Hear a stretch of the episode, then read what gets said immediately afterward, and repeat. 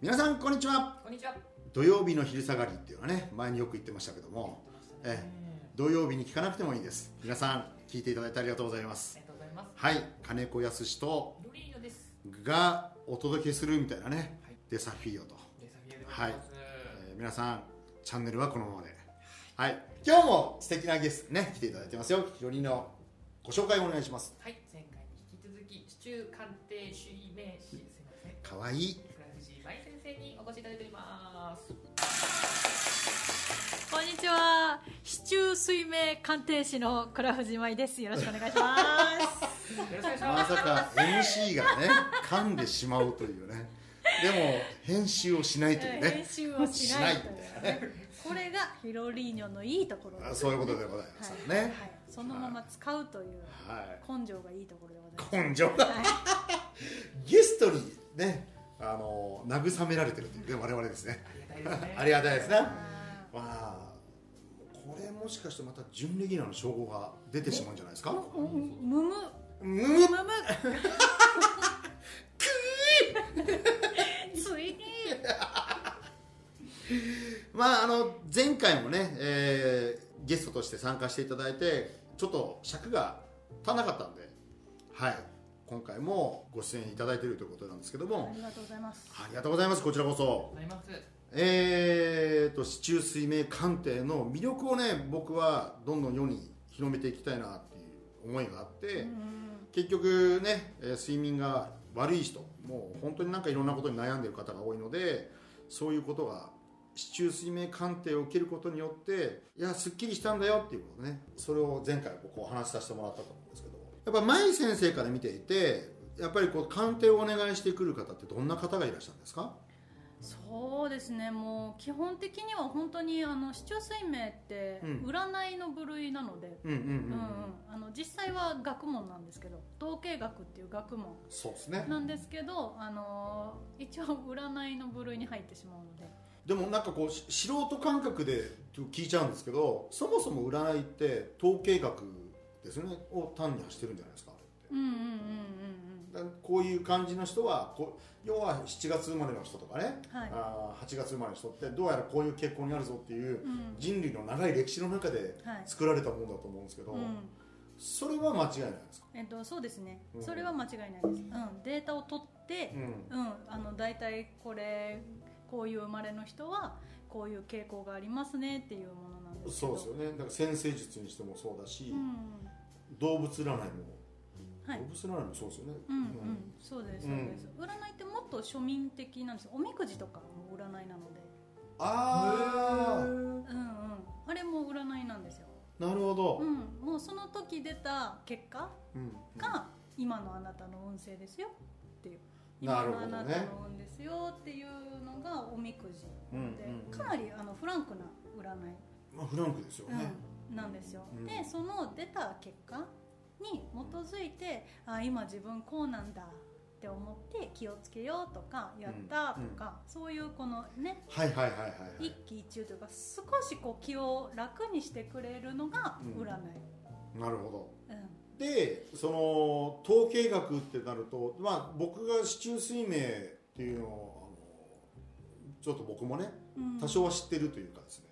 その中で思うのは中国うんの4000年の歴史の中でいう中国4000年って言いますけど。はい言いますね、はい、古代中国で生まれた戦術になります、そうですよね、うん。だから本当にその中の統計を取ったもので見てるという。だから分かんないんですけど市中水明は中国で生まれたものっていうのは、まあ、正しい考見方っていうか。あそうですそうです、うんうんうんうんはい、うん。で西洋もねいろんなそういう占いもあってそれは西洋は西洋でヨーロッパだったらヨーロッパで統計を取ったものっていう感じでいいんですか？はい、そうですね。うん西洋先なるほど。生術とかも、うん。あの統計なのであれば。なるほどですね。はい。占いっていうのと統計の違いってもう一言で言うと何でしょう？統計学はですね、生年月日で見るので、はいはいはいはいはい。はいもう生年月日って生まれてから死ぬまで一生変わらないじゃないですか。確かに確かにもう明日からじゃあ俺4月生まれみたいな のって絶対ないわけで。確かに確かにですね。もうその人がもうその年その月その日もうん。うその時間にこのご両親のもとうん。こういう性格でこういう人生を歩みたいっておう。自分で決めて生まれてくるので。自分で決めて生まれてくる。そうです。多分なんかそこら辺のことはヒロニーの今ハテナマークもあってますからね。はい、うんポコポコって。自分で生まれてきたいと思ってそうです今ここにいるってこと。そうですそうです。なんでこの世に生まれてくるか。しかも人間で。トトンボとかもやると？かあえっとね人間に生まれるっていうことはやりやるうん。ややらなきゃいけない課題があるから人間に生まれてくるわけですよ。それは人間に生まれないとできないことなのでこれねスピリチ全然言ってないんだけど。スピリチュアル的な話なんですけど要は生まれてくる子はおあの選べないっていうじゃないですか。親を選べないって、うん。あれは実は僕が知ってる世界これね僕話し出すとこの尺埋まってしまうので、うん。ここは省きますけどでもあれは嘘だんですね。僕の知ってる知識から言っても。はい。あれはちゃんとね子供って選んでるんですって。はい。選んでますそう。お父さんお母さんを選んでそう。そうそうそう。です。現世に出てくる。そうそうそう。そうですそうです。うんうん。そうなんです。これ話すとね長くなっちゃうし、そうだからだから僕は舞先生の言ってることは僕は分かるんですよ、うんうん、あのそういうもんなんですね。だからまあそこはそういうもんだってちょっと思っていただいて、はい。そうそう自分で選んできてるんだって。なんか好きにね生まれてきたんじゃねえよとかってうん。言う人いるじゃないですか、いますいます。うん、過去の金子少年みたいなね わけですよもっと裕福な家に生まれたかったみたいなね。あーあるあるあるあるあるでもやっぱりそれはいろんな意味で言うとちゃんと全部意味があってはい。そう。全てはでもちゃんとその人が良くなっていく必然に起きてるっていうかうん。ことなんだっていうことが分かると楽になるんですよね。うん、そうですね。やっぱりその人がなんでそうそこその年その月その日うんに生まれるかっていうとやっぱりその持って生まれた宿命っていうものがあってそれにその宿命に基づいて生きることで、うん。あの課題をうん。自分の課題をあのクリアしていくっていうのがこの世に生まれた意味うん。なのでなので先天的に持って生まれた宿命も大事なんですけど、うん。後天的にどう生きるかもすごく大事で、ですようね、ん、そうなんですよ、なので市中水面で見るのはあなたのもともとこういう人なんですよってその本質だったりとか、あのどういうほ、まあ、言ってしまえば星の下で生まれてますよとか、うん。うん、そういうことをあのお伝えはするんですけど大事なのはこの宿命を生きることではなくって、今この宿命の中にないものを後天的にどう生きて補うのかを見るのが鑑定士の仕事なので。なるほど。そうなんですよ。占いだとあの結果見て終わりじゃああはいはいはいはい。なるほどね。うん。その違いは大きいですね。大きいです。鑑定士がすることは結果を伝えることだけではなくってその結果とあなたはどう生きたいですか、うんをうん埋めていくことなので、うんうんうん人生ゲームみたいな感じのものがもうすでにはい。そこをどういうふうに自分で駒を進めていったりとか、はい。考えていくかみたいな感じってことですか、そうですそうです。そのアドバイスをするのが鑑定士だと私は思ってるので結果を伝えるだけは鑑定士ではないです。だからなんかこう市中水明っていうとなんか本当それも占いでしょみたいな感じになって、ううん結果を教えてもらえるだけみたいな思ってる人は多いかもしれないねうんうん。そうじゃないよみたいなね。ビッグラブでね。はい。そうです。時には優しく時には厳しくみたいうんな、うん。だから結局そのね欲で。欲でもっとこうしていきたいのああしていきたいのっていう願望ってあのよく口にされると思うんですよ、うん、そのためにはどうしたらいいですかって。でもそれがあなたの生きるその道に合ってない。あなたらしくなかったら、その道って絶対行っちゃダメな道なんですよね。いくら自分がその時もうそうしたいああしたいと思ってても鑑定士はあいいですね。じゃあそうしそうそのようにうん。行きたいんだったらこういうふうにしていきましょうじゃなくていやそれはやめた方がいいですよってうん。言わないといけないんですよね、で大体2つの選択肢が常に人はあるわけですよ。どっちの道を行くか。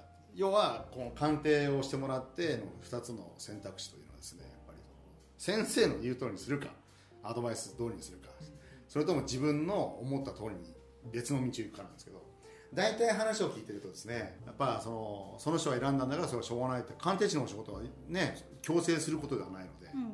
こうした方がいいよっていうことは伝えるけどもその人がいや別の道だって思えばそっち行かざるを得ないわけですね。その人のもう運命でしょうかねそれはね。そうですそれは運命だね、でも大体皆さん悪い結果になってますねの先生の言うこと聞かなかった場合そういうことですそういうことですで僕もこれはちょっともう自分で考えた通りに行きたいなと思って相談するんですよ。ダメです。ダメ！みたいな。であのその通りにすると急にまた良くなったりとかして。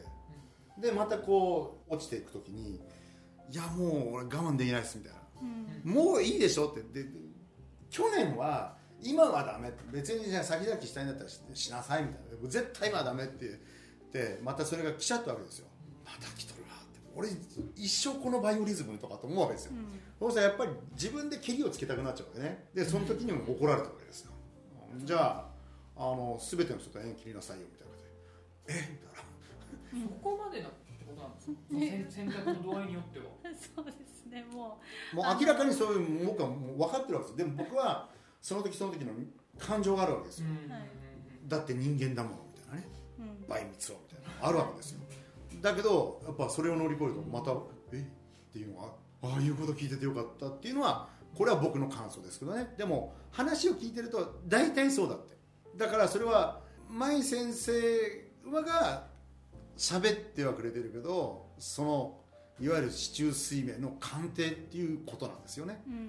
だからそのあの上げ下げはね塩か砂糖か分からんけどそれは舞先生のセンスなんだけど だからそこら辺もやっぱその市中水面鑑定士さんのセンスになるからこの先生に聞きたいとかっていうのは僕なんだけど僕はもう今聞いていただいてる皆さんにねもう本当にねこの先生はおすすめです。非常に明るい方だしまあはっきりしてるのでね。うん。いやありがとうございます。基本あの優しいんでね。基本優しいんで。何よ 何よツッコミに間があるわよ。ちょっと一瞬焦りました。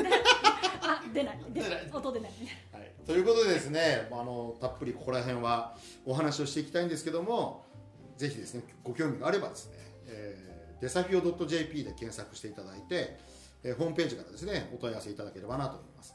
あともう一つなんか石アクセサリーの石の方の販売もされてるんですって？あやってます、うんうん。はい、えー、市中水明の鑑定をした上で、うん。あの本当にその人に合った天然石をねはい。選んでアクセサリーを作っています。運勢がねよく上がったりするっていうアクセサリーありますけどやっぱりその市中水明でを鑑定してもらった後にこの人にどういうのが合うっていうことで運気が上がったりするもんですか？あ上がります上がります、うんうんうんうん。あのもちろんですね。本と。当困ってる人とかね藁をも掴みたいっていう気持ちの人っているじゃないですか、いますいます。だからやっぱ一度ね僕は話聞いてもらいたいなというのが率直な思いなんですよね。う、ん。なんかねあの、なんなんでもその意味のある天然石を持てばいいんじゃなくて、うんうん。その石と自分が合ってるかどうかが一番大事なので。なるほど。そう。何でもいいわけじゃないです天然石は。